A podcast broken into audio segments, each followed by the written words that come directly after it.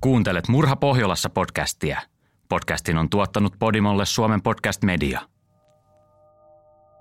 Kokeellisia menetelmiä käyttänyt psykiatri istui Seettarin psykiatrisessa sairaalassa vastapäätä ahdistustiloista kärsinyttä potilasta, joka oli määrätty suorittamaan tuomionsa hoitolaitoksessa. He alkoivat tutkia potilaan tukahdutettuja muistoja. Tilanne kulminoitui siihen, että mies tunnusti yhden surman, sitten seuraavan ja kahdeksan vuoden aikana vielä lisää. Potilaan nimi oli Sture Ragnar Bergvall. Hänellä oli omalla tunnollaan jo lukuisia rikoksia varkauksista ryöstöihin ja pedofiliaan. Uusien tunnustusten myötä poliisi epäili hänen surmanneen lähes 30 ihmistä. Tunnustuksissa oli vain yksi ongelma. Ne olivat silkkaa mielikuvituksen tuotetta. Tunnustusten myötä mies tuli kuitenkin tunnetuksi Ruotsin pahimpana sarjamurhaajana, jonka kutsumanimeksi tuli Seettermannen, Seettärin mies.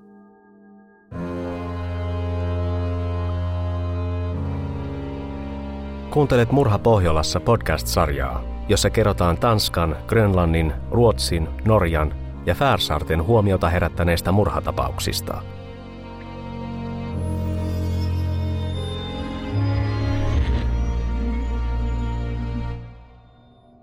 Kuulemasi tositarinan on tekemänsä taustatyön pohjalta kirjoittanut Janne Agard ja lukenut Anni Tani. Tarinassa kerrotaan tosiasioita, jotka on julkaistu aiemmin tiedotusvälineissä. Joitakin yksityiskohtia on jätetty pois, eikä tapahtuneeseen oteta kantaa, sillä se on oikeusjärjestelmän tehtävä. Kuulemasi asiat saattavat kuitenkin olla järkyttäviä. Kyse on oikeiden ihmisten elämästä ja kuolemasta.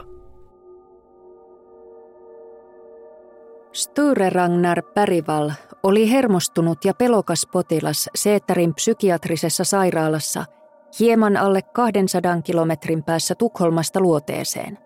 Psykiatrisessa sairaalassa viettämiensä vuosien mittaan hän oli tullut erittäin riippuvaiseksi hermo- ja psyykenlääkkeistä. Sture ei ollut mikään herran enkeli, mutta hän oli silti kaukana rikollisesta nerosta – hän oli syntynyt vuonna 1950 ja kasvanut kuusilapsisessa perheessä Keskiruotsin Falunissa. Falun on Taalainmaan läänin pääkaupunki, jota halkoo Falujoki ja jossa on noin 35 000 asukasta. Se on tyypillinen ruotsalainen maalaiskaupunki, jolle leimallista ovat ainutlaatuinen luonto ja pitkät kristilliset perinteet. Lapsena Styre sairasti tuberkuloosin ja joutui parantolaan, mutta muuten hänellä oli tuiki tavallinen lapsuus. Hänen vanhempansa kuuluivat helluntaiseurakuntaan, ja Styre ja hänen kaksoissisarensa konfirmoitiin helluntalaisin menoin. Lukion jälkeen uskonnosta tuli Styrelle yhä tärkeämpää. Hän harkitsi jossain vaiheessa pappisuraa, mutta luopui ajatuksesta ja hakeutui sen sijaan sairaanhoitajaksi paikalliseen sairaalaan. Sairaalassa työskennellessään Sture käytti hyväkseen pikkupoikaa, jota hoidettiin lastenosastolla. Ensin hän antoi pojalle suuseksiä ja otti hänet sen jälkeen kuristusotteeseen. Se oli ensimmäinen neljästä kerrasta, kun hän pahoinpiteli pieniä poikia. Eräs psykiatri luokitteli tapauksen puhtaasti seksirikokseksi, ja oikeuspsykiatrisessa lausunnossa todettiin, että Sture oli pedofiili – jolla oli seksuaalisia perversioita. Häntä pidettiin psyykkisesti poikkeavana ja mielisairaana, ja 20-vuotiaana hänet tuomittiin vaarallisena rikollisena psykiatriseen hoitoon. Vuonna 1970 hänet siis suljettiin sairaalaan diagnoosinaan epäsosiaalinen persoonallisuushäiriö. Ajanoloon, ensin laitoshoidon ja sittemmin avohoidon potilaana, Sturelle kehittyi voimakas riippuvuus alkoholia ja huumausaineita kohtaan. Se kattoi niin hänen omat reseptilääkkeensä kuin kaiken muunkin, mitä hän sai käsiinsä. Sture tiesi hyvin, että hän tunsi vetoa pieniin poikiin, ja että hänen oli alkoholin ja huumausaineiden käytön takia vaikea hillitä itseään. Hänen kiellettyjen halujensa aiheuttama huono omatunto ja häpeä eivät varsinaisesti tehneet hyvää hänen psyykkiselle hyvinvoinnilleen. Tammikuussa 1973 Sture sijoitettiin Seettarin sairaalan osastohoitoon, mistä hänet kotiutettiin jonkin ajan kuluttua koeluontoisesti. Pian sen jälkeen hän puukotti erästä miestä alkoholin ja huumeiden vaikutuksen alaisena. Koska hän oli edelleen psykiatrista hoitoa saanut potilas, häntä ei syytetty päälle karkauksesta, vaan hänet ohjattiin jälleen hoitoon seettäriin. Sitten hänet kotiutettiin jälleen, sillä kertaa paremmin tuloksin. Sture teki vuosikaudet kaikenlaisia tilapäistöitä ja avasi sitten erään sukulaisensa kanssa kioskin. Neljä vuotta asiat luistivat mukavasti, mutta sitten kioski meni konkurssiin. Sture työskenteli muutaman vuoden suosittuna bingo-isäntänä, mutta jäi sitten työttömäksi. Hän meni paniikkiin. Vuonna 1990 hän suunnitteli amatöörimäisen pankkiryöstön Gutta Bankenia kohtaan. Ryöstöyritys epäonnistui ja jälleen kerran Sture pidätettiin. Tutkinnassa kävi ilmi, että hän oli myös ottanut erään perheen panttivangiksi. Niinpä Sture päätyi vuonna 1991 taas Seeterin sairaalaan suorittamaan tuomiotaan persoonallisuushäiriöön viittaavalla diagnoosilla. Osastolla oli monia kovaksi keitettyjä rikollisia – Sairaalassa Sture nautti rauhasta ja rutiineista. Hän alkoi tarkkailla sosiaalisia mekanismeja lähiympäristössään. Hän huomasi, että muut potilaat ja vankipotilaat saivat ryhmäterapiassa osakseen paljon huomiota, kun he muistivat traumojaan. Samalla Sture ymmärsi, että vakavien rikosten tekijöiden asema ryhmässä oli muita korkeampi. Seetterin psykiatrit ja psykologit olivat innostuneet niin sanotusta objektisuhdeteoriasta – rikollisten potilaidensa hoitomuotona. Teoria on kehittynyt 1930-luvun psykoanalyysin pohjalta ja siinä korostetaan erittäin paljon lapsen ensimmäisten ikävuosien merkitystä. Persoonallisuushäiriöitä pidetään vanhempien vallankäytön tai väkivaltaisuuden seurauksena ja terapeutin tehtävänä on palauttaa potilaan muistot näistä tilanteista. Kivuliaat muistot valmistavat maaperää dissosiaatiolle – Siinä aivoissa alkaa syntyä erilaisia jakautuneita todellisuuksia väkivaltaisten traumojen vuoksi, joiden koetaan uhkaavan ihmisen olemassaoloa. Vähän sairaalaan joutumisensa jälkeen Sture alkoi toivoa tapaamisia johtavan ylilääkärin Shell Perssonin kanssa, joka ei ollut sen enempää psykologi kuin psykiatrikaan. Sture toivoi palavasti nähdyksi ja kuulluksi tulemista – Sitkeän yrittämisen jälkeen Shell Persson suostui käymään hänen kanssaan epämuodollisia keskusteluja. Kun Sture pääsi jutun alkuun, hän havaitsi, että mitä pahempia muistoja hän palautti mieleensä, sitä enemmän hän sai huomiota ja rauhoittavia lääkkeitä. Sturella oli valtavia ahdistuskohtauksia, ja ylilääkärin johdolla käydyssä terapiassa hän alkoi muistaa traumaattisia tapahtumia lapsuudestaan – Ensin hän muisti, että hänen isänsä oli käyttänyt häntä seksuaalisesti hyväkseen, hänen ollessaan nelivuotias. Myöhemmin hänen äitinsä oli kiduttanut häntä ja yrittänyt muun muassa hukuttaa hänet avantoon.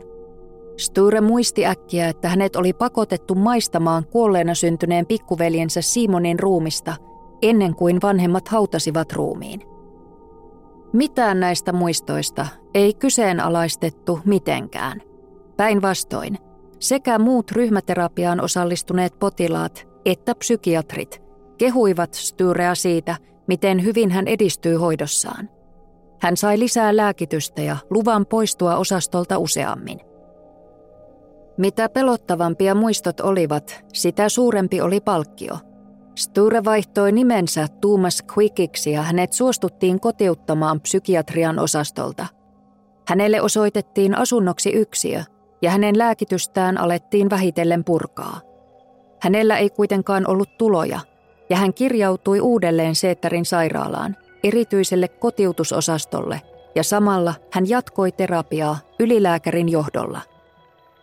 Vuoden 1992 alussa Sturen muistot karkasivat käsistä. Hänen mieleensä palautui äkkiä niin häneen itsensä kohdistuneita päällekarkauksia – kuin hänen itse tekemiäänkin rikoksia.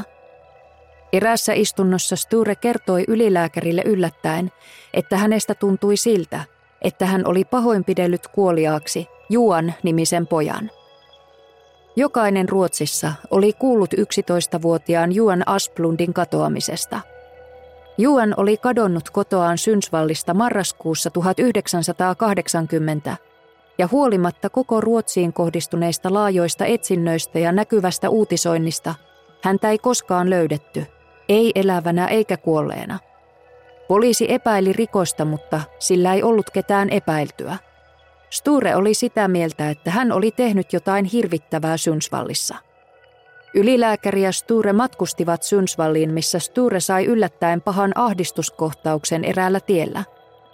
Ylilääkäri piti sitä merkkinä siitä, että pojan surmaamista koskeneet Sturen muistot olivat todellisia. Siitä huolimatta ylilääkäri ei ottanut yhteyttä poliisiin tai kertonut asiasta muille Seettarin sairaalassa – kun ylilääkäri jäi kahden viikon lomalle, Sture kertoi surmatyöstään nuorelle naispsykologille. Psykologi reagoi aivan toisin kuin ylilääkäri ja kertoi asiasta saman tien sairaalan johdolle ja myöhemmin poliisille. Sen seurauksena paha aavistamaton poliisikonstaapeli tuli maaliskuussa 1993 haastattelemaan Sturea. Hän ei ollut asiasta kovinkaan vakuuttunut mutta ohjasi asian kuitenkin Länsi-Norlannin poliisipiiriin, jonka alueella uhri, eli 11-vuotias Juan, oli asunut katoamisensa aikana. Siellä syyttäjä Krister van der Kvast käsitteli työssään melko tavanomaisia, pitkästyttäviä asioita, kun Sturen tunnustus eräänä päivänä tupsahti hänen pöydälleen. Uutinen Juanin surman tunnustamisesta vuoti nopeasti tiedotusvälineisiin – ja otsikot psyykkisesti sairaan miehen tunnustamasta lapsenmurhasta levisivät kaikkialle Ruotsiin. Tästä alkoi varsinainen sirkus. Joukkio, johon kuuluivat syyttäjä, tutkinnanjohtaja, psykiatri, Sturen puolustusasianajaja ja Sture itse, matkasi ilmoitetulle tapahtumapaikalle etsimään pienen pojan ruumista. He ajelivat ristiin rastiin lähitienoon pikkuteitä – Satunnaisessa paikassa Sture sai ahdistuskohtauksen ja väitti haudanneensa pojan ruumiin siihen paikkaan. Koko alue kaivettiin ylösalaisin etsintöjen vuoksi. Tuloksena ei kuitenkaan ollut ruumiin ruumista. Yleinen pettymys oli käsin kosketeltavissa. Tunnustusten yhteydessä on ratkaisevaa, että se, joka väittää itseään tekijäksi, osaa kertoa yksityiskohtia ja rekonstruoida tekonsa – Erityisen tärkeää se on psyykkisesti sairaiden henkilöiden kohdalla, mutta Sture ei kyennyt moiseen lainkaan. Aina kun Sturea alkoi ahdistaa ja hän alkoi epäillä tehneensä jotakin, ylilääkäri piti sitä merkkinä siitä, että hänen alitajuntansa pyrki estämään trauman muistumisen mieleen. Syyttäjä ei kallistanut epäilijöille korvaansa, ja hänen suosituksestaan Sturen väitettyjen veritöiden selvittely jatkui – sillä välin Sture oli edelleen potilaana Seettarin sairaalassa, eikä häntä oltu tuomittu tai syytetty mistään. Henkilökunta päätti siitä huolimatta kieltää häntä poistumasta sairaalasta, sillä olisi ollut omituista, että sarjamurhaajaksi itseään väittävä potilas olisi saanut kulkea vapaana. Ennen poistumiskieltoaan Sture oli kuitenkin ehtinyt käydä kuninkaallisessa kirjastossa Tukholmassa – tutustumassa vanhoista surmatöistä kertoviin mikrofilmeihin. Pian Sture tunnusti uuden surman, jonka hän uskoi tapahtuneen 1960-luvulla ja johon liittyi Sixten niminen aputyömies. Sen mukaan, mitä Sture kertoi ylilääkärille, uhrin nimi oli luultavasti Tuumas. Kyse oli yksi Ruotsin tunnetuimpiin kuuluvista rikoksista. Siinä 14-vuotias Tuumas Blumgren oli löydetty vuonna 1964 Växjöön kaupungin puistosta seksuaalisen hyväksikäytön ja murhan uhrina. Rikosta ei koskaan onnistuttu selvittämään. Toisin kuin Juanin tapauksessa, Sture kertoi yllättävän monia murhaan liittyviä yksityiskohtia, aina pojan poskessa olleesta sinelmästä ruumiin sijaintiin löytöpaikassa. Jos poliisi olisi suhtautunut Stureen kriittisesti ja tutkinut hänen väittämänsä, olisi havaittu, että juuri kyseisenä helluntai-viikonloppuna 14-vuotias Sture ja hänen kaksoissisarensa oli konfirmoitu Falunissa noin 500 kilometrin päässä Växjöstä. Kukaan ei kuitenkaan näyttänyt epäilevän Sturen kertomusta.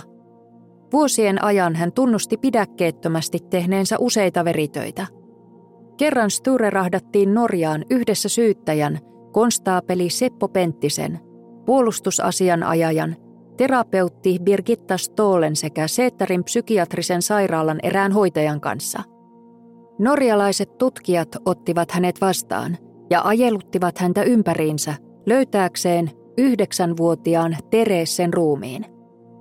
Tyttö oli kadonnut vuonna 1988 Drammenin lähellä olevasta Fjellin maalaiskylästä.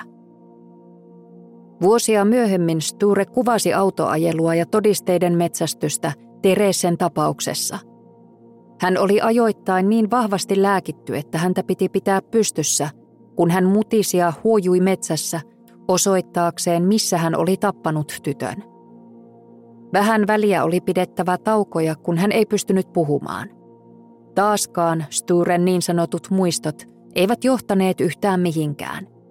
Poliisi tyhjensi kokonaisen metsälammen, koska Sture väitti upottaneensa Teresen ruumiin lampeen.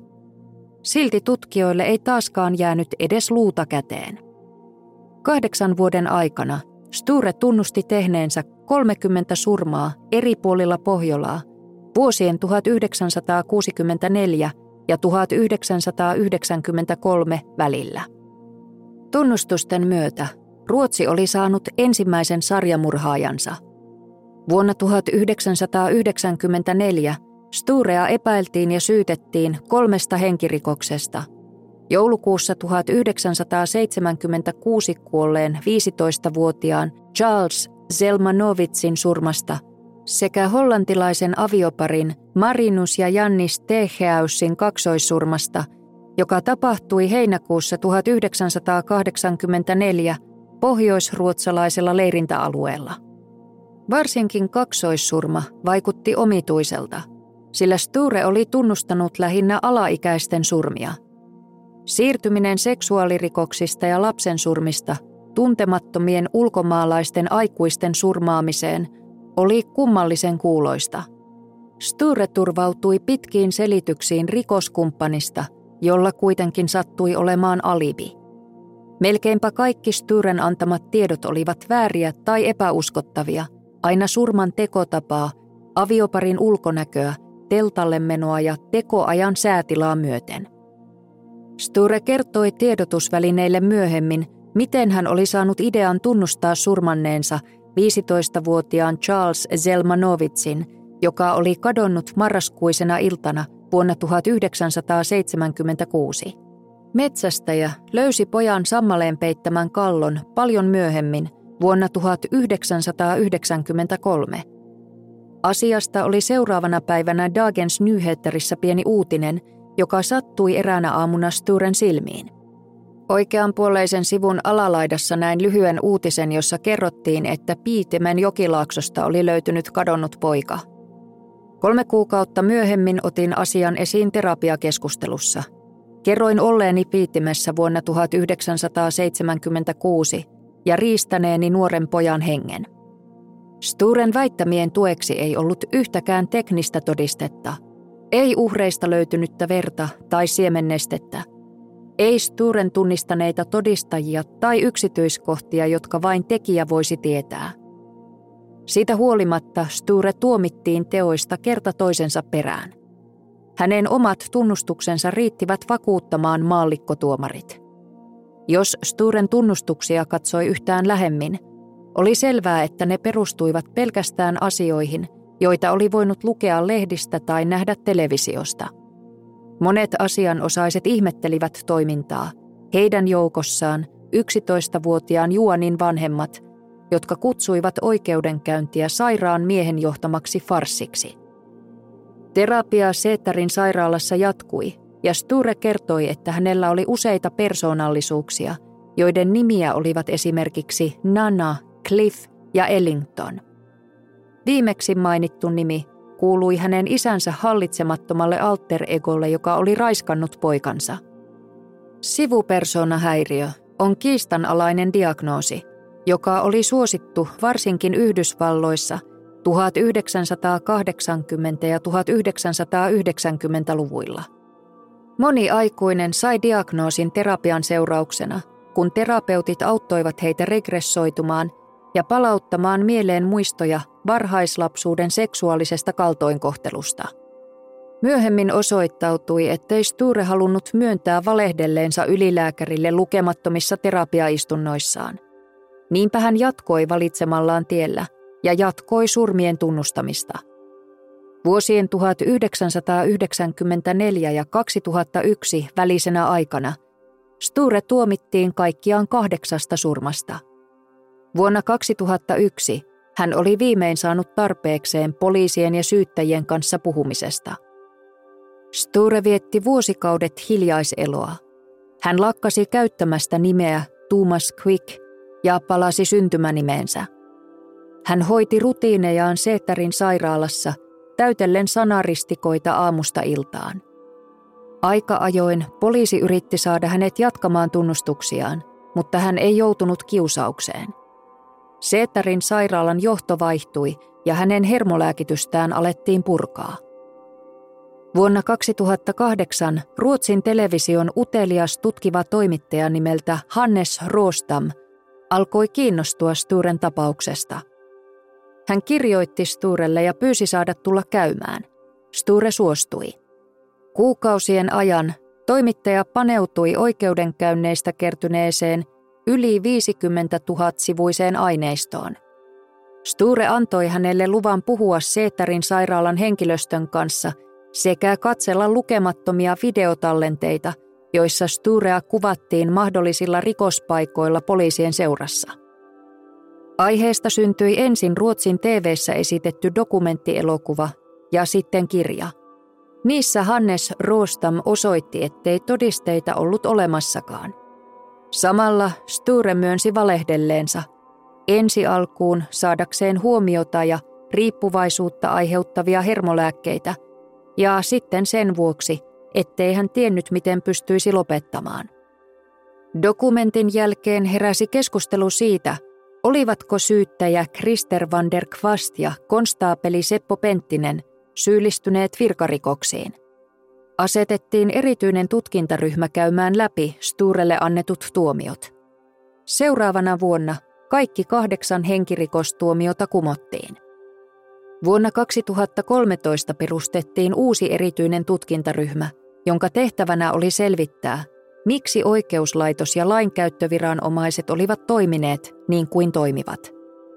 Ryhmän piti myös analysoida rakenteellisia puutteita – Tutkintaryhmä löysi neljä pääasiallista syytä siihen, että Seetermannenin valheelliset tunnustukset etenivät niin pitkälle.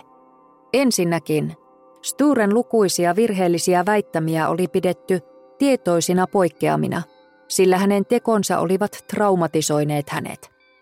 Toisekseen, sama syyttäjä ja tutkintaryhmä olivat vastanneet tutkinnasta peräti yhdeksän vuotta – eikä sen toimintaa ollut katsottu tuorein kriittisin silmin ulkopuolelta.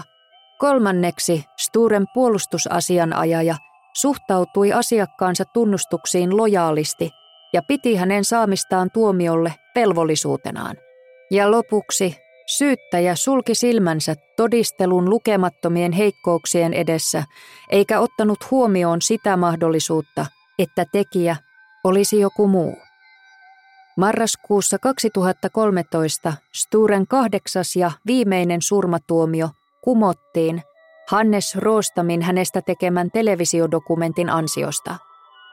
Huhtikuussa 2015 hän kotiutui Seetärin sairaalasta vapaana miehenä, joka oli ollut psykiatrisessa hoidossa 23 vuotta. Sitten hän on kirjoittanut oma elämäkerran, joka sai nimen Bara Javet Vem ja är. Vain minä tiedän, kuka olen. Kirjassa hän kertoo ajastaan suljetulla osastolla. Sture on nyt yli 70-vuotias eläkeläinen, joka asuu jemtlantilaisessa pikkukaupungissa Keskiruotsissa.